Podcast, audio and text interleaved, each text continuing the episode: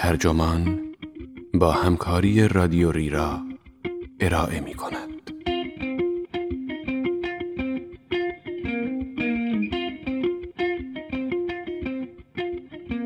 شرکت آشوب با G4S بزرگترین کارفرمای تأمین امنیت جهان آشنا شوید.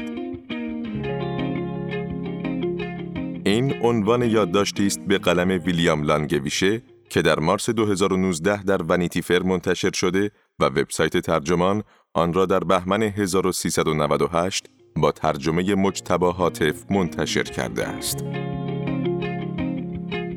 من مهدی سفری هستم.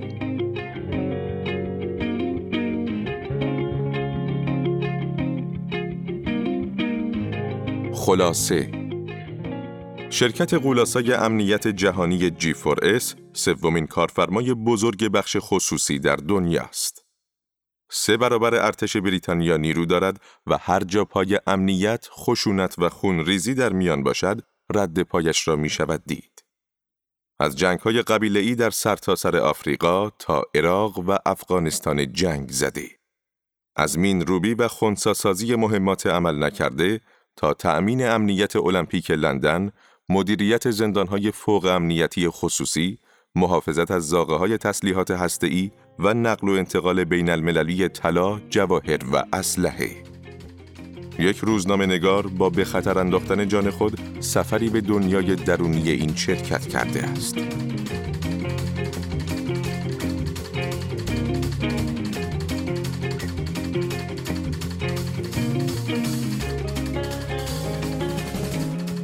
یک، مرگ روی رود نیل. اواخر پاییز سال گذشته و با شروع فصل بی‌آبی در کشور جدید و تأسیس سودان جنوبی، سربازی مزدور به نام پیر بوئیز هدایت یک تیم مینیاب را از جوبا، پایتخت این کشور، به سمت غرب به عهده داشت. این تیم می‌خواست چند هفته بدون سلاح در بیابان‌های دورافتاده و پرخطر بماند. بوئیز مردی آرام از قومیت آفریکانر است که 49 سال دارد. او متخصص مهمات است و زمانی جوانترین سرهنگ ارتش آفریقای جنوبی بوده است. ریش خاکستری انبوهش باعث می شود کمتر شبیه یک نظامی باشد. او پس از ترک ارتش یک مغازه رختخواب فروشی در ساحل آج باز کرد و در آنجا به فروشنده مشهور محصولات سیریپاسچرپدی تبدیل شد. بعدها یک بار ورزشی نیز باز کرد، اما چندی بعد برای نجات زندگی زناشویش و ساختن محیطی بهتر برای دختر کوچکش، هر دو کسب و کارش را فروخت. دخترش رشد کرد و بالید، اما زندگی زناشویش به سامان نرسید. بوئیز به کاری بازگشت که بهتر از هر چیز دیگری در آن سر رشته داشت و در نخستین مأموریت نظامی خصوصیش پس از سقوط قذافی به لیبی رفت تا در آنجا 6 ماه به کاوش انبارهای مهمات، مخصوصاً موشک‌های زمین به هوا، مشغول شود. این کار در آن سرزمین پرآشوب بسیار خطرناک بود. قرارداد بعدیش که او را به درگیری‌های مناطق شرق کنگو کشاند نیز دست کمی از مأموریت اول نداشت.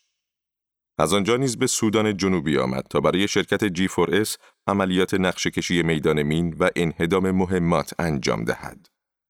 G4S یک شرکت امنیتی بزرگ است که هیئت مستقر سازمان ملل برای انجام چنین وظایفی از آن کمک می‌گیرد. مقر شرکت G4S در نزدیکی لندن قرار دارد و سهامش در بازار بورس آنجا معامله می شود. هرچند این شرکت معمولاً برای عموم ناشناخته است، اما با بیش از 620,000 نیرو در 120 کشور جهان فعالیت دارد. شرکت G4S در سالهای اخیر از لحاظ بزرگی به سومین کارفرمای بخش خصوصی در دنیا بدل شده است. پس از والمارت و شرکت تایوانی فاکسکان که یک شرکت خوشه‌ای تولید کننده قطعات الکترونیکی است. اینکه چنین مؤسسه خصوصی عظیمی یک شرکت امنیتی است، به خودی خود نشان می‌دهد که دوران ما چگونه دورانی است. اکثر کارکنان G4S را نگهبانان رد پایین تشکیل می‌دهند، اما روز به روز بر تعداد متخصصان نظامی این شرکت نیز افزوده می شود که به محیط‌هایی پیچیده اعزام می شوند تا وظایفی را عهده‌دار شوند که ارتشیان کشورهای محل مأموریت مهارت یا اراده انجام آنها را ندارند. بوئیز به بزرگی شرکت فکر نمی کرد. از نظر او شرکت عبارت بود از چند نفری که دور از وطن در قرارگاه جوبا جمع شده بودند. طی قراردادی 6 ماهه به قیمت $10,000 در ماه به ازای چند کار صحرایی مشخص که باید به انجام می‌رساندند. او احساس می‌کرد دیگر کم کم دارد برای زندگی در چادر و خاک پیر می‌شود، ولی شرکت G4S را دوست داشت و علیرغم خستگی به کارش باور داشت.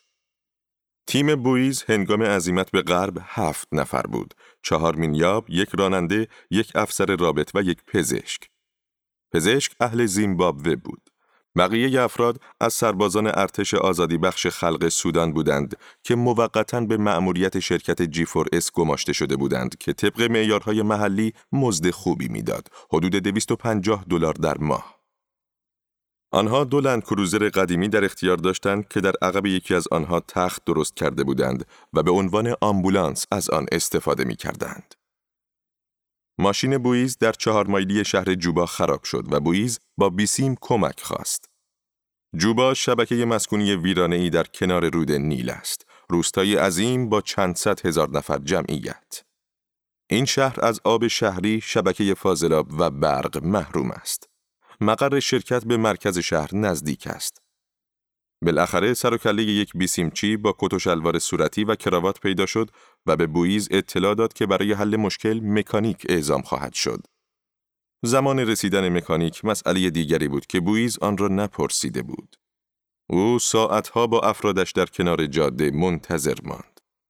سپس بیسیمچی دوباره تماس گرفت و این بار از انفجاری مرگبار در بازار محلی خبر داد که در اثر انفجار مهمات انجام گرفته و همه چیز را به هم ریخته. سازمان ملل از شرکت G4S خواست تا سریعاً وارد عمل شود.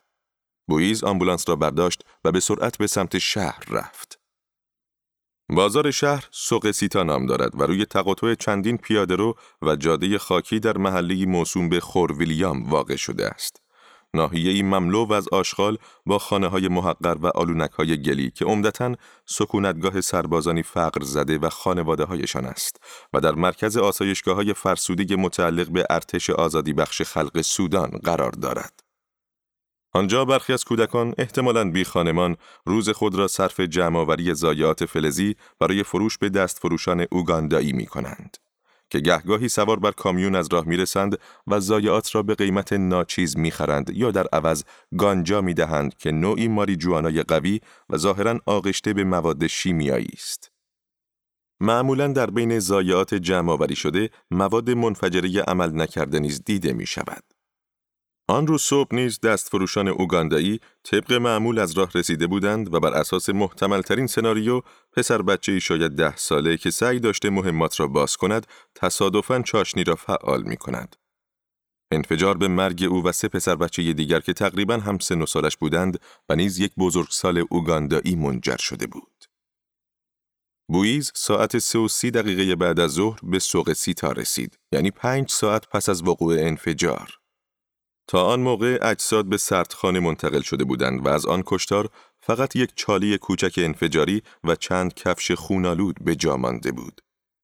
مسئله فوری برای بویز از بین بردن مهمات قبل از تاریک شدن هوا بود، یعنی فقط 3 ساعت دیگر. چون محل انفجار خیلی خطرناک بود و نمیشد آن را به محاصره درآورد. در حالی که در لابلای مهمات و جنگ افزارها به آرامی گام برمی‌داشت، حساب می‌کرد 3 خمپاره 83 میلیمتری، 2 خمپاره 62 میلیمتری، 7 کلاهک راکت 107 میلیمتری، 1 راکت کامل 107 میلیمتری، چاشنی گذاری و شلیک شده و بنابراین مستعد انفجار، 7 گلوله 37 میلیمتری ضد تانک آتشزا، 1 نارنجک دستی که فیوزش کنده شده بود و 1 RPG که فرورفتگی عمیقی روی آن وجود داشت. بویز به افرادش دستور داد جعبه فلزی نازکی از آمبولانس بیاورند و ابتدا آن را با چند اینچ ماسه پر کنند تا بستری ثابت برای مهمات فراهم شود. چند ساعت طول کشید تا او مواد منفجره را به آرامی داخل جعبه بگذارد و در این مدت قطعات را در دل لایه‌ای از شن می‌پوشاند. هوا گرگومیش بود که با بار مهمات حرکت کرد و مواظب بود که جعبه در خیابان‌های پر از دستانداز جوبا تکان نخورد. و در نهایت بار را به زاغه‌ای تحویل داد که برای این منظور در پایگاه لوجستیک شرکت G4S در ضلع شمالی شهر ساخته شده بود. صبح روز بعد بوئیز و تیمش به محل انفجار برگشتند و به کار پاکسازی ادامه دادند. خرده‌های فلزی را یک جا جمع و مهمات سبک زیادی پیدا کردند. 2 روز بعد وقتی او را دیدم همچنان با جدیت مشغول کار بود. مردی ریشو با عینک آفتابی و دستمال سر همراه یکی از مینیاب‌ها زیر گرمای سوزان کار می‌کرد، در حالی که بقیه اعضای تیم خانه به خانه به دنبال مهمات بیشتر می‌گشتند و سعی داشتند هویت قربانیان را شناسایی کنند. بوئیز مرا به محوطه کارش دعوت کرد و گفت: احتمالاً امن است، فقط لطفاً پاهایت را محکم روی زمین نکوب. کنار چاله انفجار ایستادیم. حدسش این بود که چاله حاصل انفجار خمپاره‌ای با اندازه متوسط است. همکار مینیابش با دستگاه ردیاب که صدای بلندی داشت، مسیری را روی زمین جارو کرد. بوئیز مسیر را بررسی و یک قاشق، یک مهره، یک میخ، انبوهی سیمپیچ و چند فشنگ کلاشنیکوف پیدا کرد. در حالی که خم شده بود و عرق می‌ریخت گفت: هرچه بیشتر پایین بروید، چیزهای بیشتر و بیشتری پیدا می‌کنید. اما شانس یافتن چیزی بزرگتر زیاد نبود. جستجوی خانه به خانه هم نتیجه بهتری نداشت. صبح آن روز تیم جستجو 5 خمپاره عمل نکرده پیدا کرده بودند، اما 2 تا از آنها قبل از جمع‌آوری گم شده بود. اکثر ساکنان اظهار بی اطلاعی کرده بودند، تعدادی نیز پول خواسته بودند. بوئیز بیش از آن که بخواهد شوخی کند با لحنی خسته گفت: میدانی که نقطه نهایی نقشه‌های راهبردی در آفریقا این است که چی به من میرسد. 4 روز از حادثه گذشته بود و هویت جانباختگان همچنان نامعلوم بود و دولت سودان جنوبی را نمیشد از خواب بیخیالی بیدار کرد. حالا عملیات در اولویت قرار گرفته بود، چون از نظر سازمان ملل تا وقتی که تشریفات اداری به اتمام نرسد هیچ مأموریتی انجام شدنی نیست. در حالی که بوئیز مشغول تأمین امنیت بازار بود، مدیران شرکت G4S به این نتیجه رسیدند که کسی به سردخانه برود تا شاید چیزی دستگیرش شود. آنها مرد حیاتی شرکت را برای این منظور به کار گرفتند. مرد بلندقد و 34 ساله‌ای از قبیله دینکا به نام میکسکول که اولین بار در سال 1987 در 9 سالگی به جنگ رفت و اکنون که در لباس غیر نظامی به عنوان ستوان در ارتش آزادی بخش خلق سودان خدمت می کند، افسر رابط و کارچاخکن شرکت G4S است. مردم سودان جنوبی اغلب از قبیله دینکا هستند که مردمانش مادرزادی حاکم معاب به دنیا می آیند و یاد می گیرند کارهای نوکر معابانه را خار بشمارند. اما کل فقط عضو قبیله دینکا نیست، عضو شبکه اجتماعی لینکدین هم هست. او در صفحه خود G4S را یک شرکت تفریحی معرفی کرده است، اما این فقط ردگم کنی است. اگر ایده تجاری خوبی دارید، می توانید مستقیما با او تماس بگیرید. کل فراتر از وظایفش در مقر فرماندهی شرکت، کارآفرینی پر انرژی است. یکی از فعالیت‌های اقتصادی کل مالکیت یک شرکت دفع فاضلاب و تخلیه مخازن فاضلاب برخی تأسیسات شهری و دفع مواد زائد در بیرون شهر است. همچنین می‌تواند شریک خوبی در کارهای دیگر باشد. او دست کم 4 زبان بلد است، قابل اعتماد است. متأهل است و 3 فرزند کوچک دارد که در کنیا زندگی می‌کنند، چون آنجا مدارس بهتری پیدا می‌شود. کل 20 سال از عمرش را در آرزوی آزادسازی در جنگی به شدت خشونتبار با 2 میلیون نفر کشته و خیلی عظیمی از جمعیت‌های آواره سپری کرد، اما به نظر می‌رسد نمی‌داند ممکن است دچار آسیب روانی شده باشد. کل از من خواست همراهش به سردخانه بروم. سردخانه در ساختمانی کوچک در پشت به اصطلاح بیمارستان آموزشی جوبا قرار دارد. ساختمانی غرق در کمبود. پس از پارک کردن لندکروزر مسیر کوتاهی را پیاده رفتیم و به گروه کوچکی از افراد ماتم زده نزدیک شدیم که در ایوانی بتونی به انتظار نشسته بودند. در کنار آنها نیز آمبولانسی قدیمی ایستاده بود و در عقبیش باز بود، طوری که فضای خالی داخل و کف فلزی فرسوده‌اش پیدا بود. کل ماجرا را بی سر و صدا فهمید. وقتی خبر انفجار در سراسر جوبا پخش شد، موجب نگرانی ناگهانی مردم نشد. چون این روزها کودکان زیادی خودسر شده‌اند و جدیداً تعداد زیادی به جنگ رفته‌اند. اما خانواده‌ای در خور ویلیام پس از آنکه 4 روز خبری از 2 نفر از نزدیکانشان نشد، بسیار نگران شدند و 2 نفر از فامیل 1 زن و 1 مرد را به سردخانه فرستادند. این خانواده از قبیله نوئر هستند، دشمن دیرینه دینکاها که در ظاهر وارد بدنه دولت شده‌اند و برخی نیز به گارد ریاست جمهوری پیوسته‌اند، اما رفته رفته به حاشیه رانده شده‌اند. زن 20 ساله بود و مرد مسن‌تر به نظر می رسید. در سردخانه مرد به زن گفت بیرون بماند و خودش تنها وارد ساختمان شد. مرد در آنجا با جنازه بچه ها روبرو شد که کنار هم آرمیده بودند. پسر بچه دیگر را هم شناخت. او بچه یکی از اهالی محله بود اما اسمش را نمی دانست. بقایای تکه پاری مرد اوگاندایی و پسرک 4م را به جای دیگری برده بودند، همان پسر بچه‌ای که ظاهراً باعث انفجار شده بود. مرد ترتیب انتقال 3 جسد باقی مانده را به محله داد تا فوراً دفن شوند. سردخانه برق و سرمایش کافی نداشت، بنابراین فرایند تجزیه به سرعت پیش می‌رفت و بوی تند و زننده‌ای فضای سردخانه را گرفته بود. کل اسامی مرده‌ها را از کارکنان بیمارستان گرفت. مرد اوگاندایی مالا و دانیل نام داشت و 24 سال نشان میداد. اسم پسری که تکه تکه شده بود و او را به جای دیگر برده بودند، جیمز فاریلادو، حدوداً 10 ساله و از قبیله مانداری، ساکن در زمینهای گاوداری شمال شهر بود. 2 پسرک دیگر به نامهای گارمای بیلیو و لیمسیل، هر دو 13 ساله، اهل خور ویلیام و از بستگان آن زن و مرد بودند. اسم پسر آخری، دوست و همسایه بچه‌های دیگر، همچنان ناشناس ماند. در باز شد. کارکنان سردخانه با ماسک جراحی جسد بچه ها را روی برانکارت‌های فلزی آوردند و به پشت آمبولانس منتظر انداختند. اجساد برهنه بودند، از گرسنگی لاغر و نحیف شده بودند و سنشان کمتر از 13 سال به نظر می آمد. برانکارت‌ها به خونشان آغشته شد و رد خون قطره قطره روی زمین کشیده می شد. شلوول افتاده بودند، دهانشان گویی با فریاد وحشتناکی باز مانده بود و دندانهای سفیدشان با رنگ پوستشان تقابل شدیدی داشت. راننده درهای آمبولانس را بست و آماده رفتن شد. زنی که از بستگان بچه‌ها بود، زد زیر گریه و شانه‌هایش به تکان خوردن افتاد.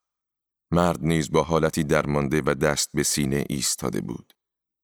کل از آنها خواست سوار ماشینش شوند. به زن کمک کرد روی صندلی جلویی بنشیند، سپس آمبولانس را دنبال کرد. من و مردی که از بستگان بچه ها بود روی نیمکت‌های کناری پشت ماشین نشستیم. در محله خورویلیام در آن سوی سربازخانه های ارتش آزادی بخش، آمبولانس از تپه‌ای کوچک بالا رفت و برای مراسم تدفین زیر سایه درختی ایستاد. ما هم از تپه کوچک دیگری مشرف به اردوگاه نوئرها بالا رفتیم. به محض اینکه به کلبه ها نزدیک شدیم، زن شیون سر داد. انبوهی از زنان از خانه هایشان بیرون ریختند و در اطراف مادران داغدیده‌ای که بیهوش نقش زمین شدند، جیغ و داد راه انداختند. صحنه دلخراشی بود. کل هنوز اسم دوست ناشناس پسر بچه ها را نمی دانست. از زنانی که در اطراف جمعیت عزادار ایستاده بودند، پرسجو کرد. آنها نیز به کلبه های اطراف اشاره می کردند و می گفتند ممکن است مردان آنجا او را بشناسند. من و کل ماشین را همانجا گذاشتیم و پیاده به سمت کلبه ها رفتیم. افرادی برای دیدن ما بیرون آمدند. آنها از گارد ریاست جمهوری و نوئری بودند. فقط چند تایی از آنها یونیفرم به تن داشتند و چند نفرشان هم مست بودند. آنها با کل محتاطانه حرف می زدند. دینکای بلند قامتی که سوالهایی می پرسید که ممکن بود تله باشد. در نهایت یکی از آنها خودش جلو آمد و گفت که آن پسر معروف به قفور بود و مادرش چند روزی است گم شده. همین اطلاعات برای کل کافی بود و به سمت ماشین برگشتیم. مردان محله نیز پا به پای ما حرکت کردند و جمعیت بیشتر و بیشتر شد. خلق مردم به تندی گرایید. ابتدا زیاد مشخص نبود، اما بعداً به ما اتهام می‌زدند که اجازه داده این پسر بچه‌ها کشته شوند. کل به آرامی درباره نقشش توضیح میداد، حتی هنگامی که سوار لندکروزر شده بودیم و پس از چند بار تلاش ماشین روشن شد. مردم ماشین را محاصره کرده بودند، اما بالاخره راه را باز کردند و ما آرام آرام دور شدیم و پس از عبور از اردوگاه‌های ارتش آزادی بخش به طرف مرکز شهر رفتیم. در یکی از خیابان‌های اصلی کاروانی از آمبولانس‌ها در جهت مخالف از کنارمان رد شدند. آنها حامل قربانیان حملات شب گذشته شورشیان به روستاهای اطراف بودند. شورشیان از اعضای گروهی منفور به نام مورل‌ها و تحت فرماندهی دیوید یائو یائو بودند. نامزد سیاسی پیشین که به خاطر شکست در انتخابات تقلبی خشمگین بود. افراد تحت امر یائو یائو احتمالاً بیش از آن که به سیاست علاقه‌مند باشند، در پی به دست آوردن زنان، کودکان و احشام بودند. کشور سودان جنوبی فقط 2 سال پس از استقلال رسمی دچار فروپاشی شد. اما حالا اسامی قربانیان سوق سیتارا میشد وارد فرم‌های سازمان ملل کرد و آن روز برای شرکت G4S روز موفقیت آمیزی بود. 2. قواعد بازی. نقشه‌هایی که سراسر جهان را طوری نشان می‌دهند که گویی به کشورهایی دارای حاکمیت مستقل تقسیم شده، کشورهایی که هر کدام مرزهای مشخص و دولتی مرکزی دارند، مبتنی بر الگویی سازمان یافته‌اند که در واقعیت خیلی جاها هرگز نتوانسته است عملی شود. به همین دلیل این نقشه‌ها اکنون رفته رفته منسوخ می‌نماید. این موضوع ارتباط نزدیکی دارد با جهانی شدن، ارتباطات، حمل و نقل سریع، دسترسی آسان به فناوری‌های ویرانگر. علاوه بر اینها، واقعیت این است که همه نظام‌ها در نهایت از پا در می‌آیند و حقیقت آن که آینده را نمی‌توان در کلاس‌های درس ساخت. به هر دلیلی اداره دنیا در همه جا سخت‌تر و سخت‌تر می‌شود و رفته رفته دولت‌ها دیگر نمی‌توانند مداخله کنند. طبیعتاً جای خالی ناشی از عقب نشینی دولت‌ها را شرکت‌های امنیتی خصوصی پر کرده‌اند. با توجه به دقیق نبودن تعاریف و هزاران شرکت خرده‌پا که وارد این کسب و کار می‌شوند، شناسایی حجم این صنعت ممکن نیست. اما شمار محافظان امنیتی به تنهایی در آمریکا ممکن است به 2 میلیون نفر برسد. نیرویی بزرگتر از کل نیروی پلیس. و در جنگ عراق پیمانکاران نظامی بخش خصوصی گاهی پرشمارتر از سربازان آمریکایی می‌شدند، همانند وضعیت کنونی افغانستان. گفته می‌شود ارزش بازار شرکت‌های امنیتی خصوصی در دنیا سالانه بیش از 200 میلیارد دلار است و انتظار می‌رود این رقم در سال‌های آینده بیشتر هم بشود. بر پایه یک تخمین محتاطانه، این صنعت در حال حاضر حدود 15 میلیون نفر را به استخدام خود درآورده است. منتقدان نگران اثر تفرقه افکنانه صنعتی هستند که ثروتمندان را از پیامدهای حرص و طمعشان دور نگه می‌دارد و در نهایت به شرکت‌های چند ملیتی خاصی به ویژه در حوزه نفت و معدن امکان می‌دهد فقرا را لگدمال کنند.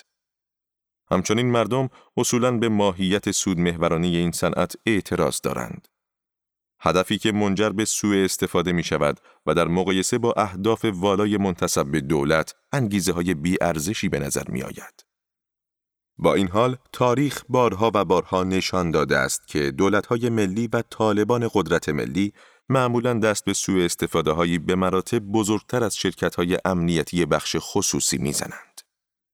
به علاوه نکته مهم در درک این صنعت آن است که رشد و توسعه شرکت های امنیتی خصوصی قطعاً موضوعی فراسیاسی است. این شرکت‌ها خدماتی ارائه می‌کنند که افرادی با هر گرایش سیاسی بتوانند خریدارش باشند.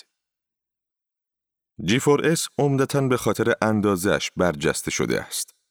برای تجسم بزرگی آن می‌توان گفت که نیرویی 3 برابر ارتش بریتانیا را به کار گرفته است، هرچند اکثراً غیر مسلحند و درآمد سالانه آن به 12 میلیارد دلار می‌رسد.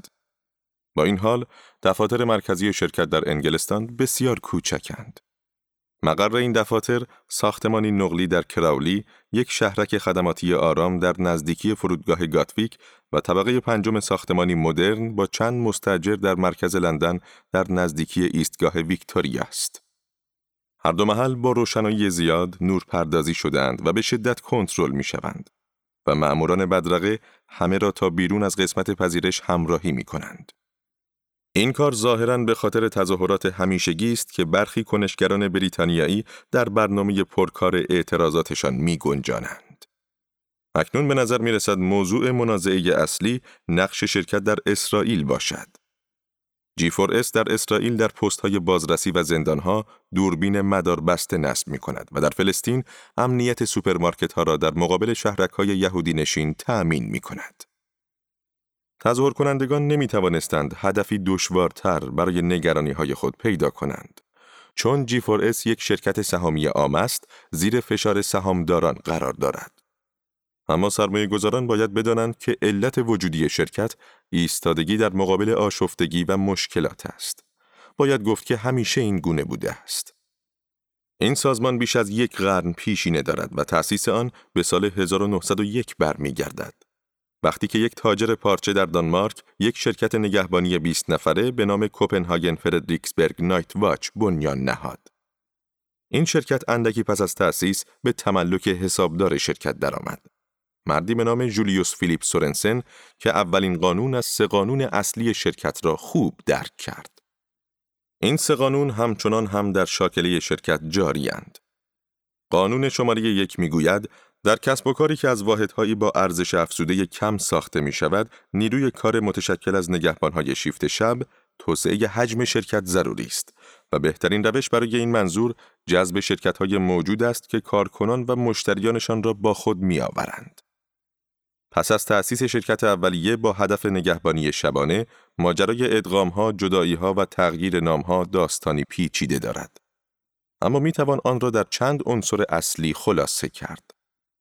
دانمارک در جنگ جهانی اول بی‌طرف ماند و از راه فروش محصولات و خدماتش به هر دو طرف جنگ رشد و توسعه یافت. کسب و کار فیلیپ سورنسن رونق گرفت و پس از جنگ نیز به بالندگی خود ادامه داد. 2 دهه بعد سرنوشت شرکت در زمان اشغال دانمارک به دست نازی‌ها روشن نیست. یعنی سوابقی از آن دوره در دسترس نیست. جولیوس فیلیپ سورنسن هنگام مرگ در سال 1956 مردی ثروتمند بود. درست زمانی که خانواده‌اش با فروش بنگاه‌های امنیتی خرد در انگلیس وارد بازار آنجا شدند. این خانواده در سال 1968 با ادغام 4 بنگاه بریتانیایی شرکتی موسوم به گروه 4 را شکل داد. با مدیریت یک وارث جوان از نسل 3 خانواده به نام یورگن فیلیپ سورنسن. گروه 4 با پیروی از قانون اول توسعه در زمانی کوتاه با پوشش خدماتی مانند مدیریت نقدینگی و خودروهای زره‌پوش و با ورود به بازارهای مختلف در دهه 1980 از جمله بازارهای جنوب آسیا و قاره آمریکا بزرگتر شد. این شرکت با اینکه در اوایل دهه 1990 در کار زندان خصوصی و خدمات حمل و نقل زندانی در بریتانیا پیشگام بود، پس از فرار 8 زندانی فقط چند هفته پس از انعقاد قرارداد و شورش در مرکز نگهداری مهاجران که به دست شرکت اداره میشد، اعتبارش خدشه‌دار شد. مدتی گروه 4 موضوع طنز و تمسخر مطبوعات بود. چند سال بعد که شرکت زمام قلمرو حفاظتی خود را محکم‌تر کرده بود، یورگن فیلیپ سورنسن اظهار کرد که هرچند گروه 4 عملکردی ضعیف داشته، اما به طور کلی دولت بریتانیا با فرارها و شورش‌های بیشتر و با صرف هزینه هنگفت‌تر عملکرد بدتری از خود نشان داده است. از اینجا به قانون دوم صنعت مورد نظر می‌رسیم. امنیت به طور ذاتی کاری آشفته است، اما یک شرکت برای توجیه پیشنهادهای خود باید عملکردی بهتر از دولت داشته باشد. این شرکت تا سال 2002 با یک ادغام دیگر و تغییر نام به گروه 4 فالک 140,000 نفر را به کار گرفته بود. در بیش از 50 کشور فعالیت داشت و درآمد سالانه اش به 2.5 میلیارد دلار می رسید. شرکت همچنان به خریداری و تملک بنگاه‌های دیگر ادامه داد، از جمله شرکت آمریکایی واکنهات که در زمینه امنیت و زندان خصوصی فعالیت می‌کرد. سپس در ژوئیه 2004 با یک غول بریتانیایی به نام سکیوریکور ادغام شد که خودش در سال 1935 با هدف ارائه خدمات نگهبانی شبانه تأسیس شده بود. شرکت خوشه‌ای حاصل این کار، گروپ فور سکیوریکور به اختصار G4S، با جهشی رو به جلو در صنعت تأمین امنیت 340,000 نفر را به استخدام خود درآورد که در 108 کشور جهان فعالند و سالانه 7.3 میلیارد دلار درآمدزایی دارند. رئیس جوان و پر انرژی شرکت سکیوریکور، نیکولاس باکلز، در شرکت جدید مدیرعامل شد. باکلز در آن زمان 44 ساله بود، مردی پرجذبه از خانواده‌ای معمولی که با فولکس قورباغه‌ای سر کار می‌رفت. او 20 سال پیش به عنوان حسابدار پروژه به سکیوریکور پیوسته بود و با شخصیت قدرتمندش خود را بالا کشیده بود. او در سال 2006 یعنی 2 سال پس از ادغام شرکت، هنگامی که سکان شرکت را با قدرت تمام به دست گرفته بود، وجهه شرکت را با نام جدید G4S بازسازی کرد و بدون هیچ محدودیتی به روند توسعه آن شتاب بخشید. 400,000، 500,000، چرا به 1,000,000 پرسنل فکر نکند؟ باکلز می‌خواست G4S را به بزرگترین کارفرمای خصوصی تاریخ بدل کند. با گذشت زمان مشخص می‌شد که شاید باکلز زیادی اعتماد به نفس دارد، اما قیمت سهام به این بلند پروازی پاسخ مثبت داد و G4S را دردانه بازار بورس لندن کرد. رشد و توسعه شرکت ادامه یافت. خدمات اصلی این شرکت نگهبانی بود. نگهبانی برای شرکت‌ها، ساختمان‌های دولتی، محوطه دانشگاه‌ها، بیمارستان‌ها، مناطق محصور و دروازه‌دار، مجتمع‌های مسکونی، کنسرت‌های موسیقی، رویدادهای ورزشی، کارخانه‌ها، معادن، میدان‌های نفتی و پالایشگاه‌ها، فرودگاه‌ها، بندرها، نیروگاه‌های هسته‌ای و تأسیسات سلاح هسته‌ای. اما خدمات دیگری هم ارائه می‌کرد، همچون پشتیبانی پلیسی، گشت‌زنی، جوخه‌های واکنش سریع، فوریت‌های پزشکی، مقابله با حوادث، نصب تجهیزات دزدگیر و آژیر آتش‌نشانی، سیستم‌های کنترل دسترسی الکترونیکی از جمله در پنتاگون، نرم‌افزارهای امنیتی، نظارت بر امنیت فرودگاه‌ها، امنیت سیستم حمل و نقل اتوبوس و قطار از جمله کنترل فرار از پرداخت کرایه، مدیریت مهندسی و ساخت، مدیریت تأسیسات، مدیریت زندان، از زندان با شدیدترین تدابیر امنیتی گرفته تا بازداشتگاه‌های مهاجران و اطفال، انتقال متهم، انتقال زندانی، استرداد مهاجران و پایش و ردیابی الکترونیکی افرادی که در بازداشت خانگی به سر میبرند یا با قرار موقت آزاد میشوند. علاوه بر این، شرکت G4S یک شاخه مدیریت نقدینگی جهانی داشت برای خدمت رسانی به بانک‌ها، فروشگاه‌ها و دستگاه‌های خودپرداز، تأمین خودروهای زرهی و ساختمان‌های امن به منظور نگهداری و دسته‌بندی پول‌ها و تأمین امنیت انتقال بین‌المللی جواهرات و وجوه نقد. اما همه اینها برای باکلز کافی نبود. او با میل خود به توسعه طلبی می‌کوشید نه تنها در سطح بلکه در عمق نیز پیشرفت کند. او فهمید که G4S در کسب و کار مدیریت ریسک فعالیت می‌کند و مشکل ارزش افزوده پایین نگهبان‌های شبانه تکی به این خاطر بود که عمده عملیاتش در کشورهایی صورت می‌گرفت که از قبل آرام بودند. واضح بود که محصولی با ارزش افزوده بیشتر را میتوان در جاهایی با ریسک بالاتر فروخت، مثلا در آفریقا یا در کشورهای جنگ‌زده جنوب غربی آسیا و خاورمیانه. این نکته در قانون 3 خلاصه شده است. بین سطح ریسک و سود همبستگی مستقیم وجود دارد. در آن زمان کشمکش در افغانستان چندین سال در غلیان بود.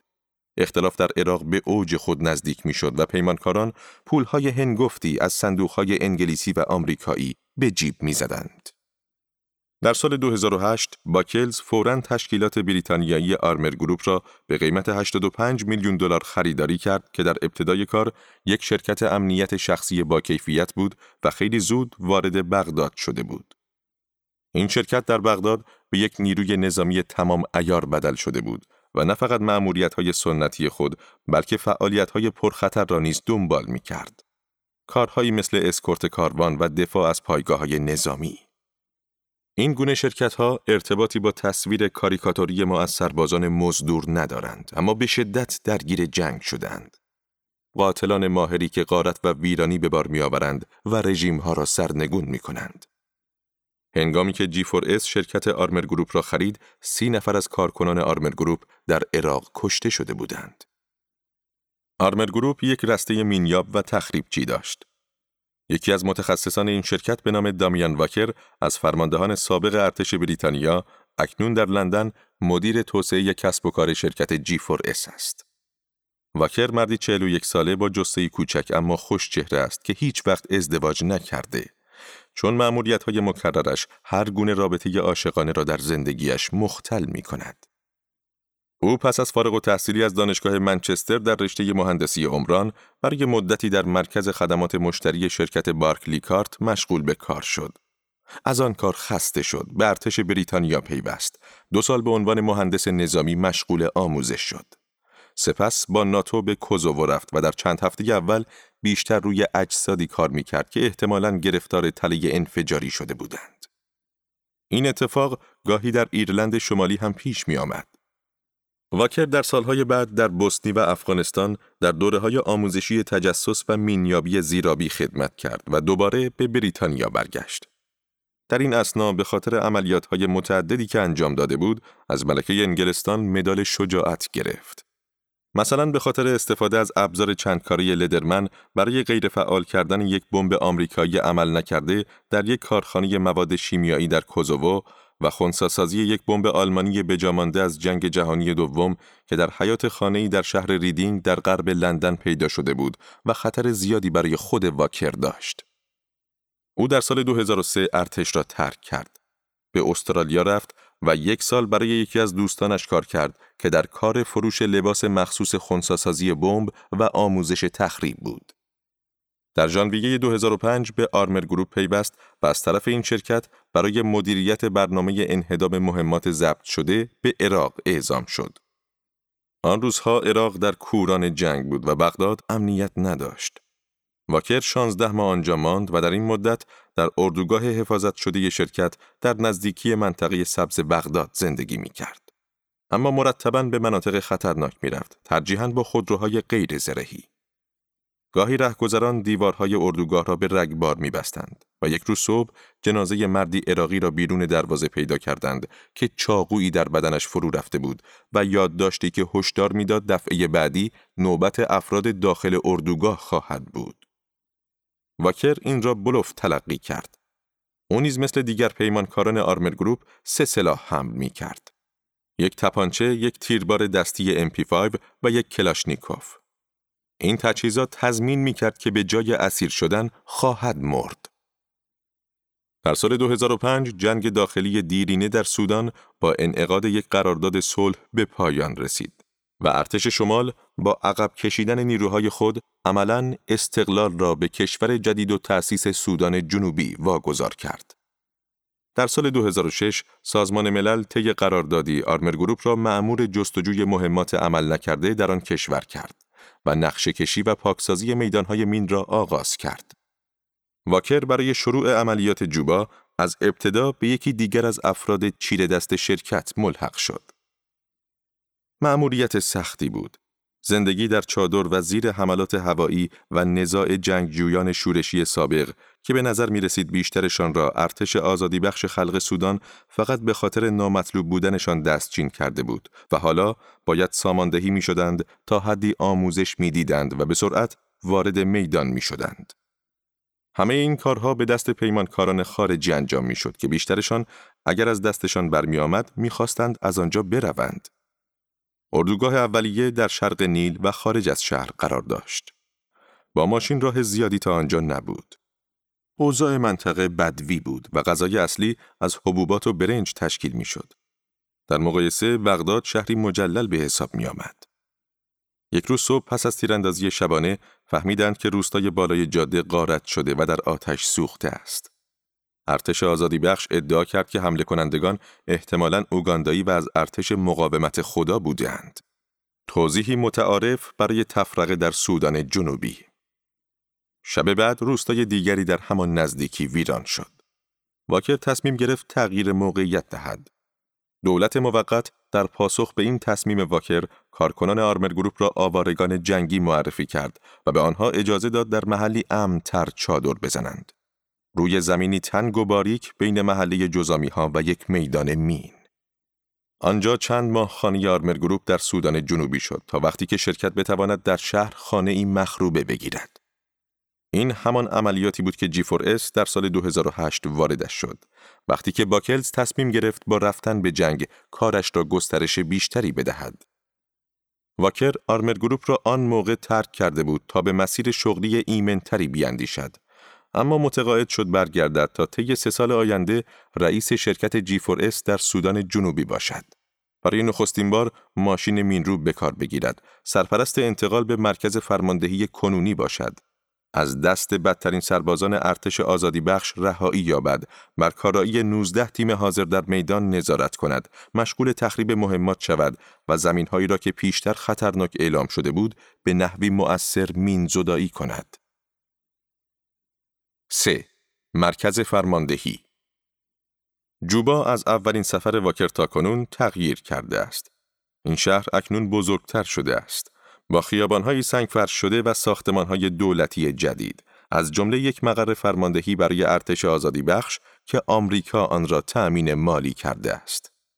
کاخ ریاست جمهوری که با هزینه 24 میلیون دلار نوسازی شده است و یک پایانه هواپیمایی VIP که با جاده آسفالت از جاده عمومی فرسوده جدا می شود، با فرش‌های قرمزی که برای راحتی شخصیت‌های برجسته پهن می شوند.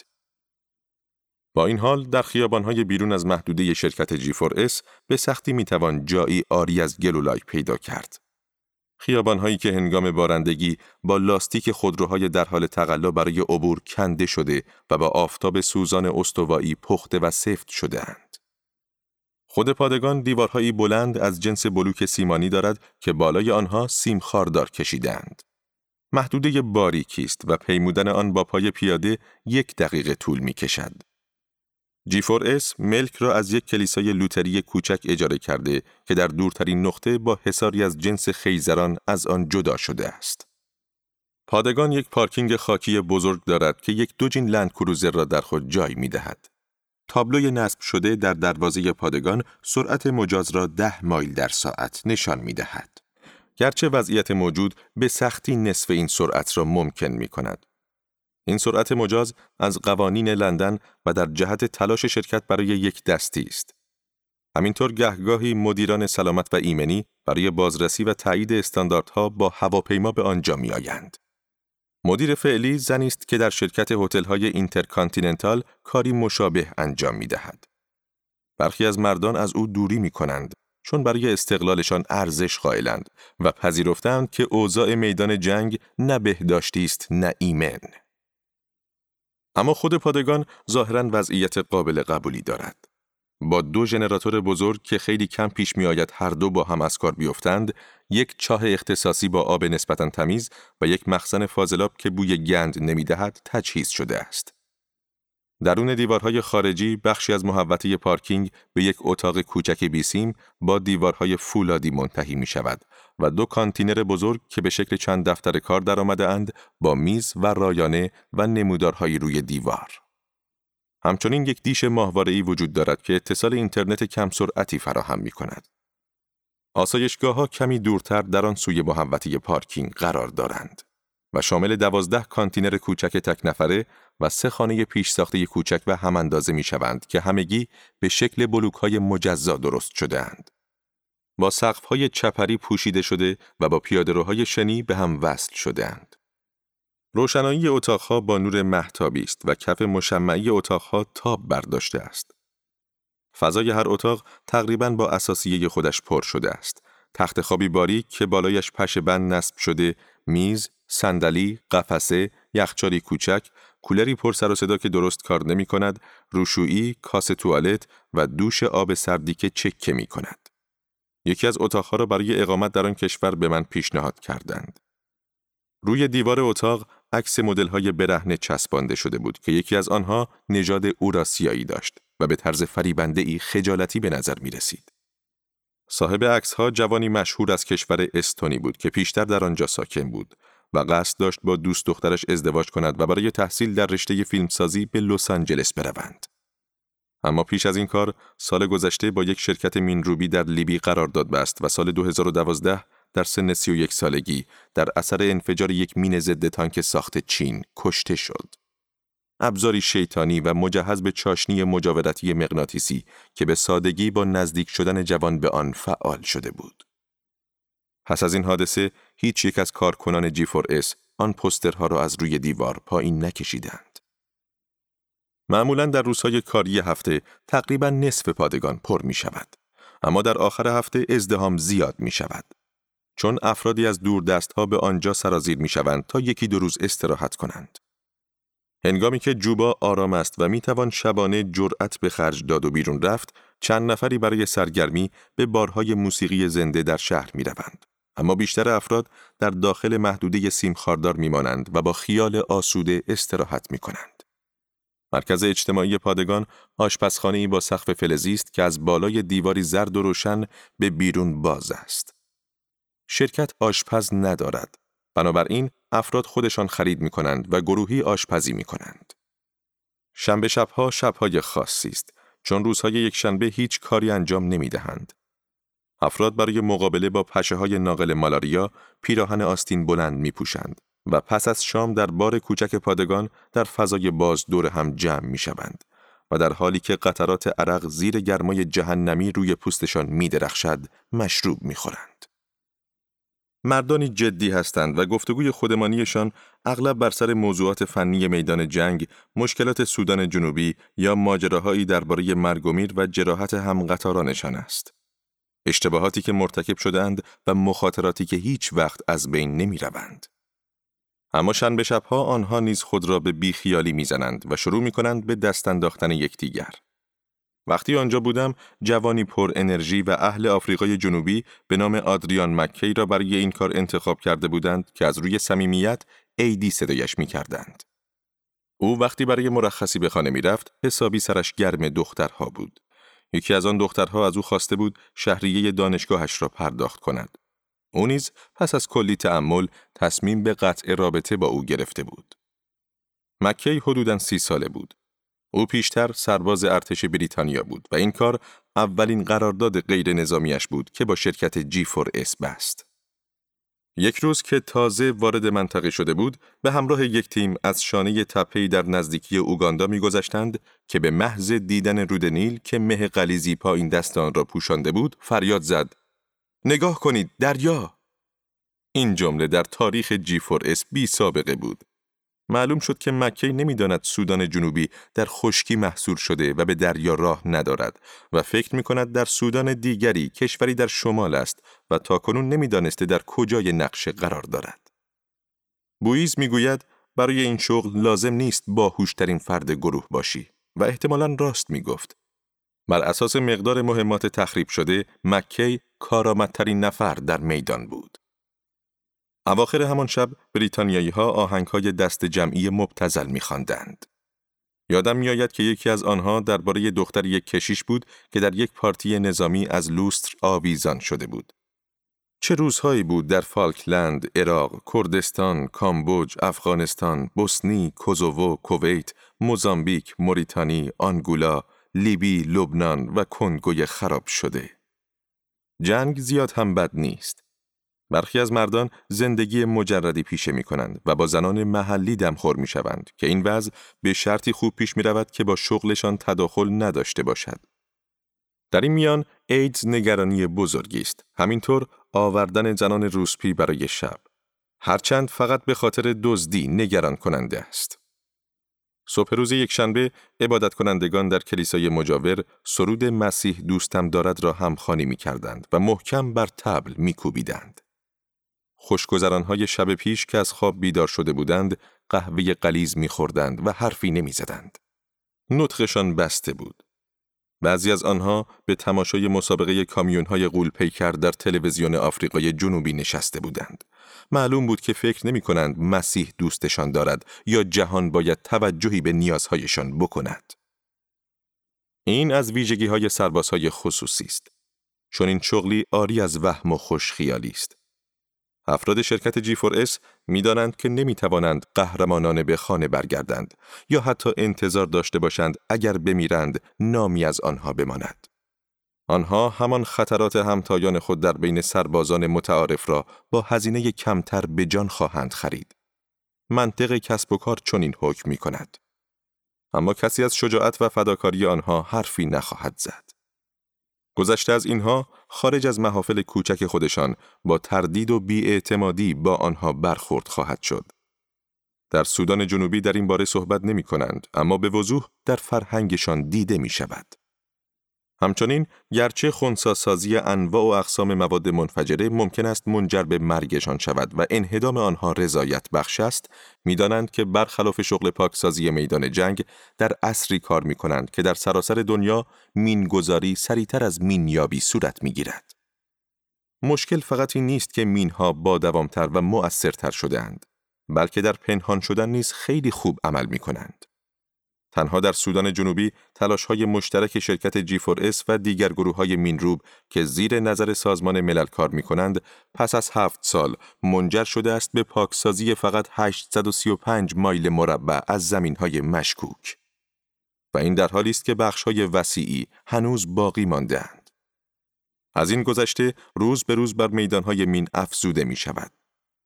در برخی از این میدانها مین‌هایی کاشته می‌شوند که ارتش آزادی بخش از خود گروه‌های مینروب ضبط می‌کند.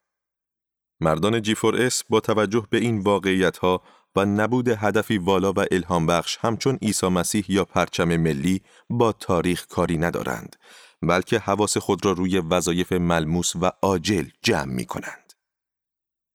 در کوهستان‌های نزدیک اوگاندا، یکی از تیم‌های G4S طی 4 فصل خشک با ماشین‌های مینروب مشغول پاکسازی چندین میدان مین به مساحت 7.3 مایل مربع بوده است. مین‌هایی که از دهه 1990 و جنگ شمال و جنوب به جا مانده‌اند. در انتهای این منطقه ویرانه یک کلینیک پزشکی قرار دارد و از هر دو طرف مین‌گذاری شده است. زمانی یک مسیر پوشیده از گیاه جاده اصلی به اوگاندا را ساخته بود، اما این جاده پر شده بود از مین‌های ضد تانک که برخی از آنها هنوز هم در لابلای علف‌های کنار جاده به کمین نشسته‌اند. این راه به رود خروشان آسوا و پلی تخریب شده می‌رسد. کنار آن در داخل گلولای یک مین دیده می‌شود که در اثر طغیان آب رویش باز شده است. آن سوی کلینیک جمعیتی نزدیک به 2000 نفر زندگی می کردند که امروز کاملا ناپدید شده اند. بعضی افراد محلی هنوز هم جرأت به خرج داده با کمان و نیزه به شکار و ماهیگیری می روند و نگهبانی می دهند تا میمونها باغهایشان را غارت نکنند. اما مینها مثل سربازانی کوچک و خشن کمین کردند و از تسلیم شدن امتناع می ورزند. این سرزمین همچنان خطرناک است. به دست آوردن آمار قربانیان در سراسر کشور دشوار است، هرچند مسلماً برخی اتفاقات گزارش نمی‌شوند، چون بسیاری از آسیب پذیرترین مردمان روستاییان دورافتاده فعالانه علیه دولت به شورش برخاسته‌اند. اما کلینیک آسوا جدا نیفتاده است و در نزدیکی یگانه بزرگراه سنگفرش شده سودان جنوبی قرار دارد. مسیری دوباندی که با حمایت مالی آمریکا ساخته شده و جوبا را به مرز اوگاندا وصل می کند. پس از کشته شدن 2 نفر در آنجا در اثر انفجار مین، سازمان ملل در واکنش به این اتفاق شرکت G4S را وارد عمل کرد. شرکتی که از آن زمان تا کنون از ماشین‌های مین روب برای پاکسازی منطقه و آزادسازی آن برای استفاده عادی بهره برده است.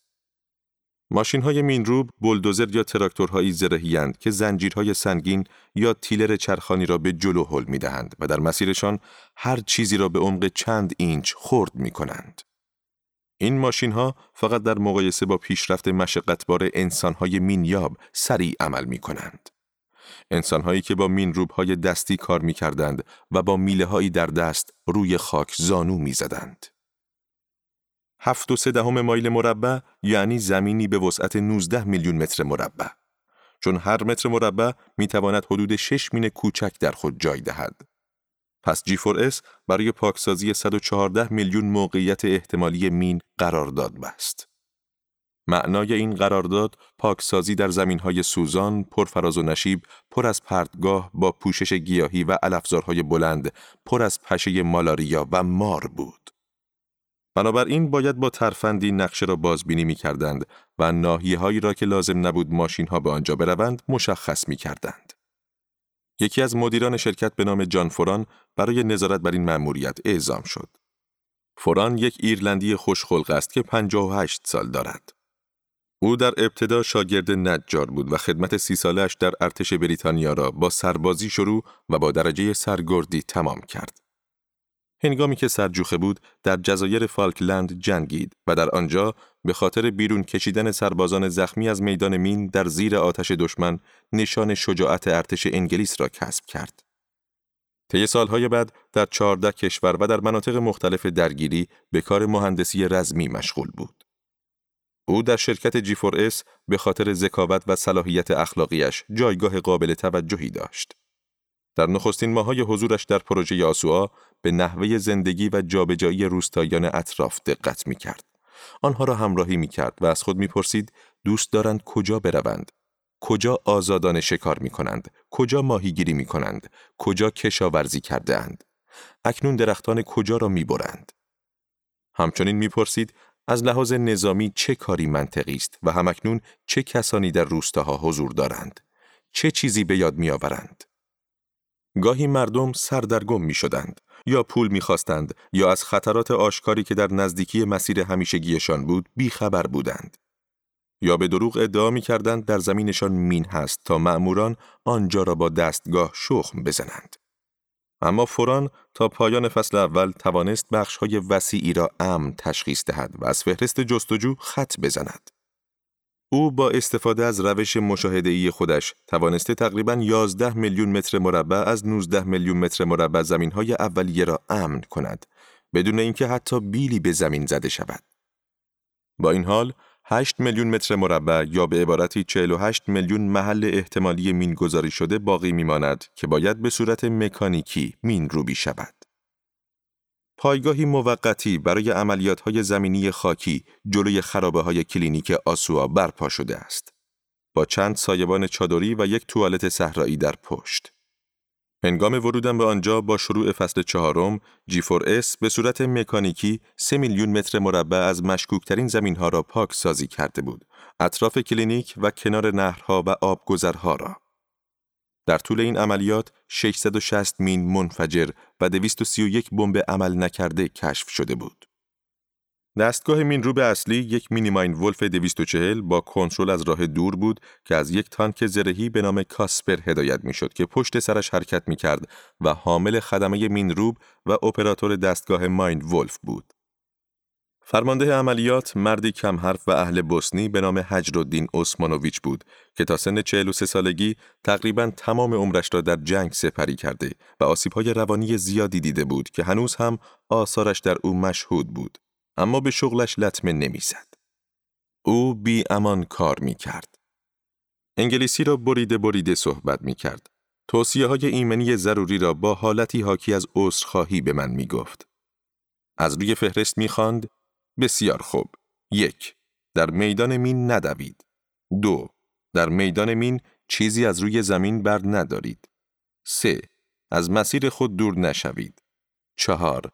حواس مأموران مینیاب را هنگام کار کردن پرت نکنید. 5. در صورت انفجار همانجا که هستید بمانید. جابجا نشوید. خودتان را وارسی کنید. تکان نخورید. منتظر دستور باشید. 6. اگر مطمئنید کجا هستید، در منطقه پاکسازی شده یا پاکسازی نشده، بایستید، حرکت نکنید، منتظر بمانید، کمک بخواهید. او سپس درباره برنامه انتقال مجروح توضیح داد، با این مضمون: 1. خون سرد باشید. 2. داخل کاسپر از میدان مین خارج شوید. 3. در لندکروزر روی برانکارد دراز بکشید. 4. به بیمارستان سازمان ملل در جوبا بروید. 5. نمیرید. میدان مین بی اندازه داغ بود و باعث میشد تیم عملیات مرتباً عقب نشینی کنند، حتی آفریقایی هایی که به آن آب و هوا عادت کرده بودند. شبها زیر سایبان چادر غذا می‌خوردیم و در آسایشگاهی خفه کننده با دیوارهایی از بلوک بتونی می‌خوابیدیم که از کارکنان ترک یک شرکت راهسازی به جا مانده بود. عثمانوویچ از گذشته خود خیلی صحبت می‌کرد و می گفت آرزو دارد روزی برای همیشه به بوسنی برگردد و احتمالاً کسب و کاری راه بیندازد. اما به ماهیت دولت در آن کشور شک داشت در مورد مقررات و فساد و همین او را از برگشتن به زادگاهش باز می داشت. حقیقت این بود که به اندازه کافی از ماندن در آسوآ و زدودن مین‌های اطراف کلینیک احساس رضایت می کرد. در روزهای یک شنبه که تعطیل بود، اغلب با ماشین از دل میدانهای مین میگذشت و کنار پل تخریب شده در خلوت خود ماهیگیری میکرد. اگر میتوانست هرگز به جوبا نمیرفت. او در آنجا زندگی بسیار جدا افتاده داشت، در محلی ناشناس از آفریقا که غیر آفریقایی‌های انگشت شماری پایشان به آنجا میرسد. شاید بزرگترین شانس در زندگی این سرباز فرهنگی است که انسانها را به اندازه کافی تنها میگذارد. 4. مسئله کنترل و نظارت. حالا میرسیم به حقیقت 4 درباره کسب و کار امنیت خصوصی. قانون 4.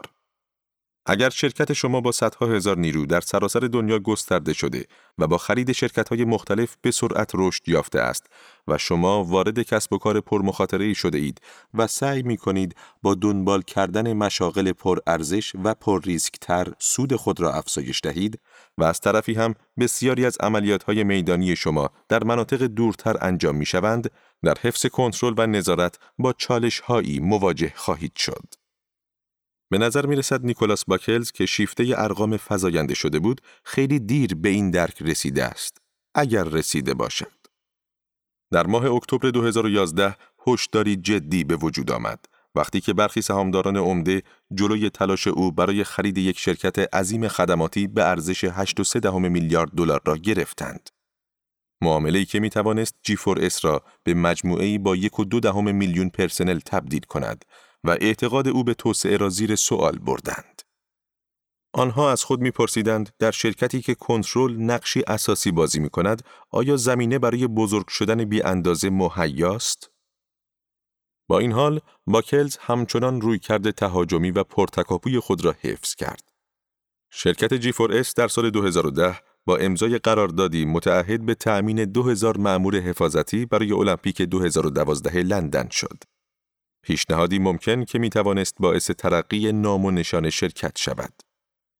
اما در اواخر 2011 دولت انگلیس به این نتیجه رسید که نیروی بیشتری برای این رویداد لازم خواهد شد و G4S در اقدامی متهورانه بی توجه به زمان بسیار کوتاه باقی مانده قراردادی به ارزش 439 میلیون دلار برای تأمین 10400 نیروی حفاظتی در طول بازی‌ها امضا کرد. بدیهی است که این افراد باید با لباس یک دست و نو ظاهر می شدند و مرتب و منظم، آموزش دیده، بدور از تبعیض، بشاش، تمیز، مؤدب، سالم، قوی بنیه، در صورت لزوم بیباک، از لحاظ نژادی متنوع، آشنا به زبان انگلیسی، بدور از مواد مخدر و الکل، وقت شناس، فرمان بردار و شاید اهل کلیسا می بودند. برای خود G4S هم دقیقاً معلوم نبود برای پیدا کردن چنین افرادی چه برنامه‌ای دارد. افرادی که راغب و قادر باشند این کار تمام وقت را فقط در مدت کوتاه بازی‌های المپیک انجام دهند.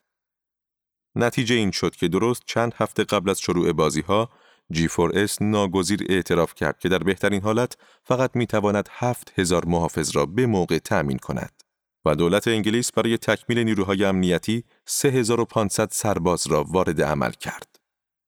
همه اینها در بحبوحه فریادهای خشم پارلمان و مطبوعات اتفاق افتاد.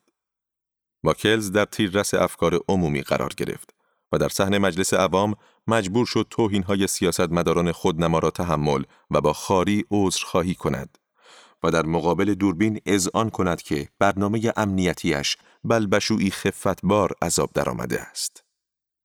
شرکت G4S بابت جریمه‌ها، غرامت‌ها و ناتوانی در وصول دریافتی‌ها در این معامله 135 میلیون دلار ضرر کرد. شکست‌های دیگری نیز در کار بودند که بیشترشان با اینکه اتفاقاتی ساده بودند، گاهی به مرگ انجامیدند. مثلا در کنیا 2 خودروی زرهی G4S با همکاری افرادی از خود شرکت ربوده شدند. در کانادا یکی از نگهبانان شرکت که به تازگی اخراج شده بود، با استفاده از کدهایی که هنگام انجام وظیفه به دست آورده بود، به دستگاه‌های خود پرداز دست برد زد. در پاپوا گینه نو تعدادی از نگهبانان شرکت در یکی از مراکز نگهداری مهاجران متهم به شرب خمر و آزار و اذیت زنان محلی شدند. یکی از سرنگهبانان شرکت G4S در همان مرکز پیامی در فیسبوک گذاشت با این مضمون: یکی از این احمق‌ها ناخنگیر قورت داد، از خنده روده بر شدم. در ایالت تنسی، نگهبانان G4S به 3 نفر از معترضان از جمله یک راهبه 82 ساله اجازه دادند از حریم بیرونی تأسیسات سلاح هسته‌ای عبور کنند و 2 ساعت در داخل تأسیسات بگردند. همچنین در سراسر دنیا بارها و بارها پیش آمده که نگهبانان G4S را در حال خواب دیدند. در انگلیس، کارکنان G4S در یک مرکز نگهداری مهاجران به منظور بازگرداندن مردی که به طور قانونی درخواست پناهندگی سیاسی کرده بود، دست به جعل اسناد می‌زنند. در فرودگاه هیترو، مردی که قرار بود به آنگولا دیپورت شود، به خاطر ممانعت ماموران G4S در یک هواپیمای مسافربری می‌میرد. و این قصه سر دراز دارد. برخی از این حوادث از برخی دیگر پر دردسرترند، اما در همه آنها این بنمایه مشترک دیده می شود که وظیفه نگهبانی مثل کار پلیس همیشه بهترین آدمها را به خود جذب نمی کند. با این حال، برخی حوادث دیگر پرسش‌های جدی درباره محدودیت‌های ذاتی کنترل و نظارت به وجود می آورند. به ویژه برای شرکتی که وظایفی عمومی بر عهده دارد و ماهیتاً با شکاکیت و بی‌اعتمادی سر و کار دارد. در کانادا، یکی از اعضای خدمه 5 نفره یک خودروی زرهی شرکت G4S به 4 نفر دیگر گروه شلیک می کند و پس از کشتن 3 نفر از آنها پولها را بر می دارد و از صحنه می گریزد. در اسکاتلند، یکی از نگهبانان G4S هنگام انجام وظیفه در یک کنفرانس پزشکی پس از اعتراض یکی از شرکت کنندگان زن به خاطر اجبارش به ارائه برگه عبور، او را با کپسول آتش نشانی به باد کتک گرفت و کشت. مهمتر از همه اینها، حوادثی است که در نواحی پرخطر زندانهای خصوصی و عملیاتهای نظامی رخ می‌دهند، چون اینها دقیقاً مناطقی اند که شدیدترین شکل مدیریت عملیاتی را می‌طلبند. یکی از موارد نگران کننده در سال 2009 و 1 سال پس از خریداری مؤسسه آرمر گروپ رخ داد. یعنی وقتی که یکی از کارکنان G4S در بغداد ایمیلی ناشناس به دفتر لندن ارسال کرد و درباره یکی از سربازان سابق ارتش بریتانیا و پیمانکاری غیر نظامی به نام دانیل فیتسیمونز که اخیراً در عراق به کار گرفته شده است، هشدار داد. این مخبر در گزارش خود نوشت که رفتار فیتسیمونز قابل پیش بینی نیست، چون 1 نفر را در عراق با مشت زده و از شغل قبلیش اخراج شده است و در انگلیس هم متهم به اسلحه کشی و ضرب و شتم شده است و تهدیدی برای اطرافیانش محسوب می شود. معلوم شد که وی به اختلال استرسی پس از آسیب روانی دچار شده است. طبق گزارش BBC، مأمور مورد نظر نوشته بود: من نگران آنم که این فرد به زودی امکان استفاده از سلاح خواهد داشت و در میان مردم ظاهر خواهد شد.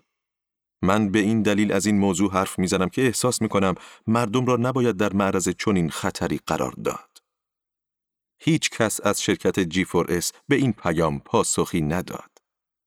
آن شخص 1 روز قبل از ورود فیتسیمونز ایمیل دیگری با این مضمون فرستاد: با اینکه در مورد مشکلات مربوط به جنایتکاری خشن به نام دنی فیتسیمونز هشدار داده بودم، اما معلوم می شود که توصیه مرا جدی نگرفته اید و همچنان او را در منصبی خطیر به کار می گیرید.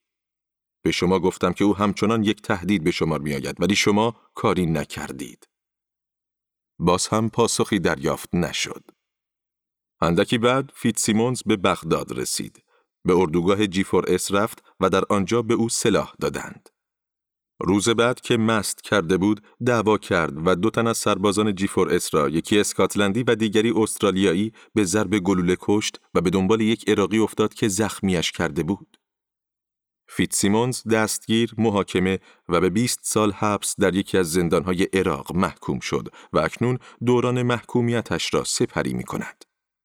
شرکت G4S در مقابل مادر سرباز اسکاتلندی که خواهان مشخص شدن مسئول مرگ فرزندش بود، واکنشی ناشیانه نشان داد.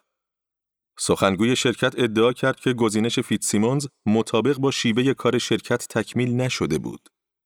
اما سپس با تناقض‌گویی افزود که این شیوه از آن زمان تاکنون سخت گیرانه تر شده است. در مورد ایمیل‌های ناشناس نیز گفت: با اینکه شرکت از ادعاهای مطرح شده آگاه بود، اما هیچ یک از کارکنان بخش منابع انسانی ما چون این ایمیل‌هایی دریافت نکرده‌اند. به نظر می‌رسید این پاسخ ساخته و پرداخته وکلایی باشد که بیشتر نگران پیامدهای اظهارات علنی بودند. اما خیلی ها فکر می کردند که در این مورد نظارت و کنترل از دست شرکت در رفته است. ورود به مناطق جنگی ذاتاً قماری پر خطر است. یکی از پرمخاطره ترین تعهدات شرکت کار برای شرکت نفتی شورون اویل در نیجریه در منطقه دلتای نیجر است. در آنجا شورون در جوار روستاییان شورشی کار می کند، روستاییانی که در قلب آلودگی زندگی می کنند، در حالی که شرکت نفت و ثروت کشور را صادر و به دولت فاسد نیجریه حق امتیاز پرداخت می کند. پس از آنکه در سال 2002 600 زن پالایشگاهی را اشغال کردند، شورون برای شدیدتر کردن تدابیر امنیتی با یک شرکت امنیتی از آفریقای جنوبی به نام گری قرارداد بست. گری پیشتر به تملک شرکت سکیوریکور در آمده بود که بعدها با گروپ فور ادغام شد تا شرکت G4S را خلق کند. در نهایت این قرارداد که توافقی پرسود بود به یک عملیات ضد شورش تبدیل شد. امروزه G4S در مأموریت‌های خود از قایق‌های گشت زنی واکنش سریع و مسلح به مسلسل استفاده می‌کند که خدمه خارجی دارند و حامل پرسنل نیروی دریایی نیجریه هستند که در صورت نیاز تیراندازی می‌کنند. تدابیر مشابهی برای جوخه‌های واکنش سریع در خشکی پیش بینی شده است. نیروهای نیجریه‌ای اصولاً از دولت دستور می‌گیرند، اما دستمزدشان را G4S پرداخت می‌کند. این وضعیت یادآور سودان جنوبی است که در آن سربازان کادر ارتش آزادی بخش که در فهرست دستمزد شرکت G4S قرار دارند، عملاً تحت کنترل و نظارت شرکتند. هرچند بدیهی است که احتمال شکست فضاحتبار G4S در نیجریه به مراتب بیشتر است.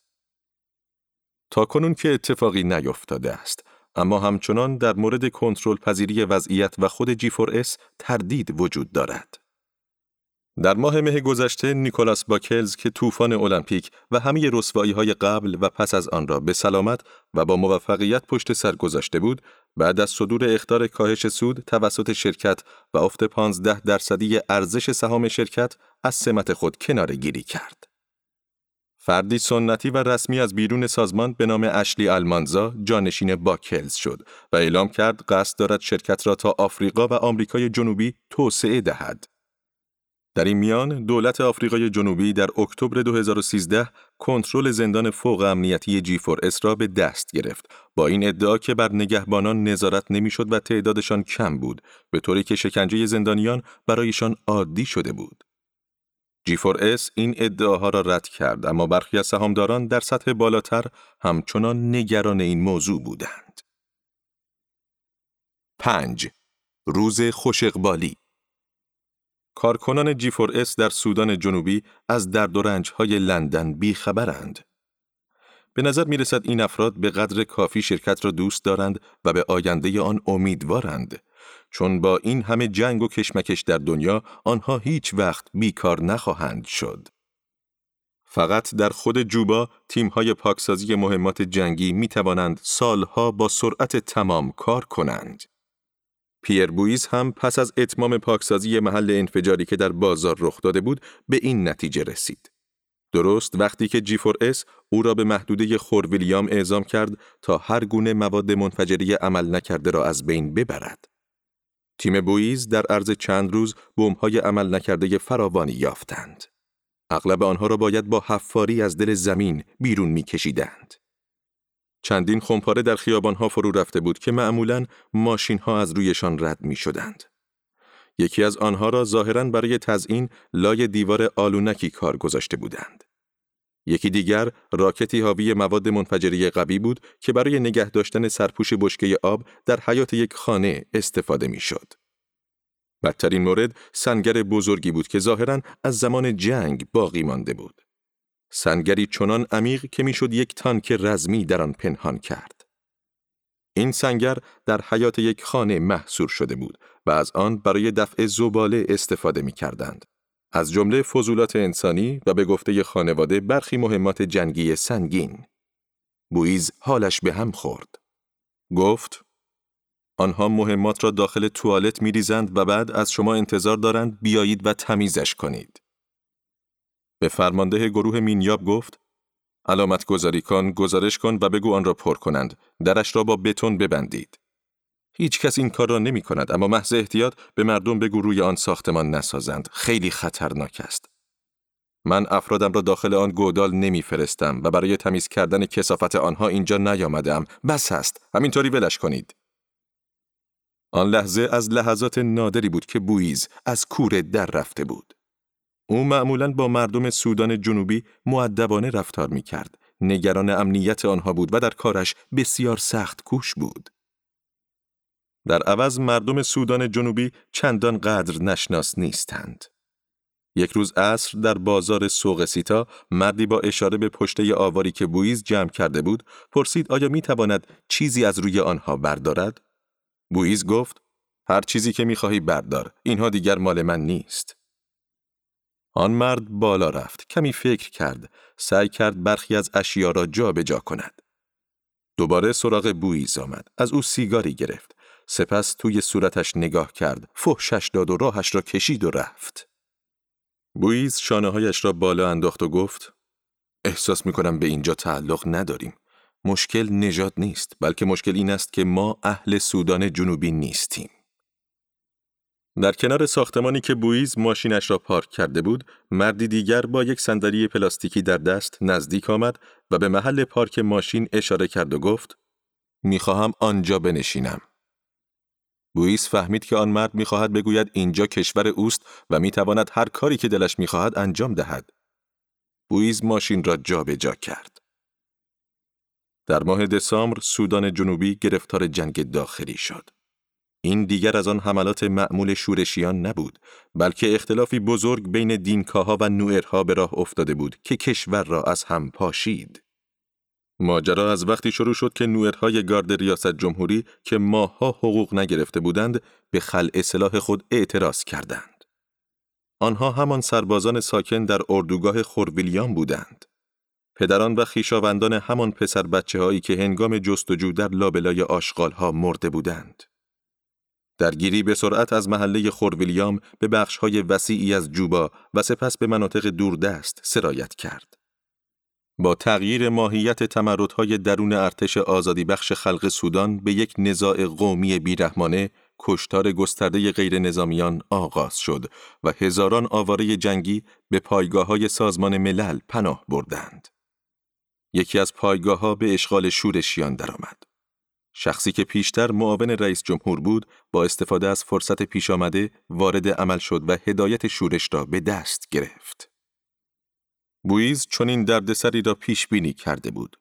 او گفته بود: من پیشگو نیستم، اما می توانم بگویم که اتفاق بدی در راه است. هنگامی که آتش جنگ داخلی در جنوب فوران کرد، بویز در شهرک شمالی بنتیو بود و چند روز تا جوبا راه داشت. بنتیو شهری گلالود و مرکز یکی از ایالت‌های سودان جنوبی به نام یونیتی است و به خاطر میادین نفتی اطرافش شهری مهم قلمداد می‌شود. این شهر یک باند پرواز خاکی و یک پایگاه کوچک متعلق به سازمان ملل دارد که به دست سربازان مغولستانی حفاظت می‌شود. اردوگاه بویز زمینی را در نزدیکی باند پرواز اشغال کرده بود، نزدیک پاسگاهی مغولی که تعدادی سرباز و خودروی زرهی جنگی در خود جای داده بود و اطرافش حصاری از سیم خاردار و یک دروازه کشیده بودند.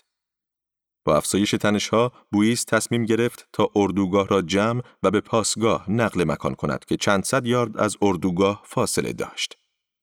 کار جمع‌آوری چادرها در گرگومیش هوا در حال تمام شدن بود که ناگهان فرودگاه زیر آتش سنگین تیربار قرار گرفت. بویز و افرادش که در معرض دید بودند، پشت یک مخزن فایبرگلاس بزرگ پناه گرفتند که نمی‌توانست از آنها در مقابل ترکش و گلوله محافظت کند، اما شاید به مخفی شدنشان از دید دشمن کمک می‌کرد. سربازان مغولی در پاسگاه به داخل خودروهای زرهیشان خزیده بودند و سراسیمه با تیربارهای روی خودروها شلیک می کردند. شب فرا رسید. تبادل آتش سبک و سنگین می شد. گاهی هم از خمپاره و RPG استفاده می شد. در دوردست یک انبار مهمات آتش گرفت و راکت‌های از آن به هوا شلیک شد. سپس ناگهان 4-5 سرباز از دل تاریکی ظاهر شدند و تفنگ‌هایشان آماده شلیک بود. ظاهراً نوئری بودند. شاید به همین دلیل بود که برخی از مینیاپ‌های بوئیز که همگی دینکا بودند به گریه افتادند. هزاران نفر دقیقاً به این شکل می‌مردند. فرمانده گروه دهانه تفنگش را روی صورت بوئیز گذاشت و 20 ثانیه تمام نگه داشت. این مدت 60 برابر طولانی‌تر به نظر آمد. سپس به انگلیسی روان گفت: امروز روز شانس شماست، و با سربازانش از آنجا دور شد. بوئیز صبرش سر آمده بود. تصمیم گرفت به امنیت نسبی پاسگاه مغولستانی ها پناه ببرد. بنابراین افرادش را سوار دو لند کروزر تیم کرد و با چراغ خاموش از دل آتش و از روی اجساد رد شد. دروازه های پاسگاه را شکست و در لابلای خودروهای زرهی پناه گرفت. دیگر بدتر از این نمی شد. اواخر شب که اوضاع آرامتر شده بود، افراد در قالب کاروانی زرهی به پایگاه سازمان ملل رفتند. در نهایت G4S یک هواپیما چارتر کرد و آنها را به جوبا انتقال و آنجا در قرارگاه مرکزی کنار کسانی جای داد که از میدان جنگ آمده بودند. میکسکل چند نفر از اعضای خانواده‌اش را در کشتارها از دست داده بود، اما دیگران جان سالم به در برده بودند. خور ویلیام ویران شده بود و دوباره مواد منفجره همه جا را فرا گرفته بود.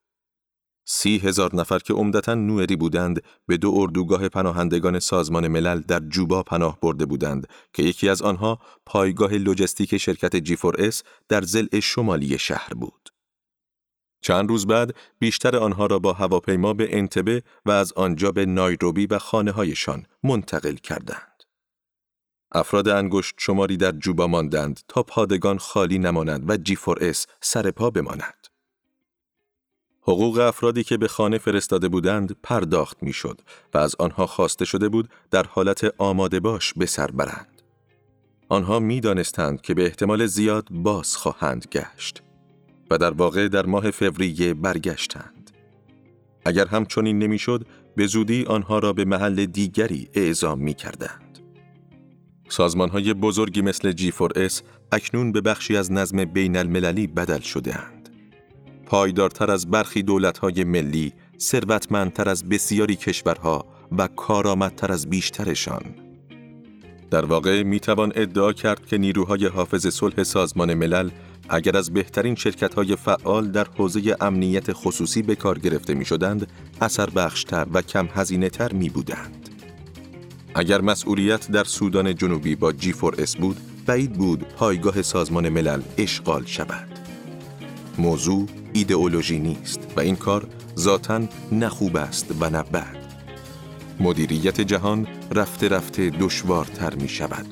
جهانی که فوق‌العاده بزرگ است.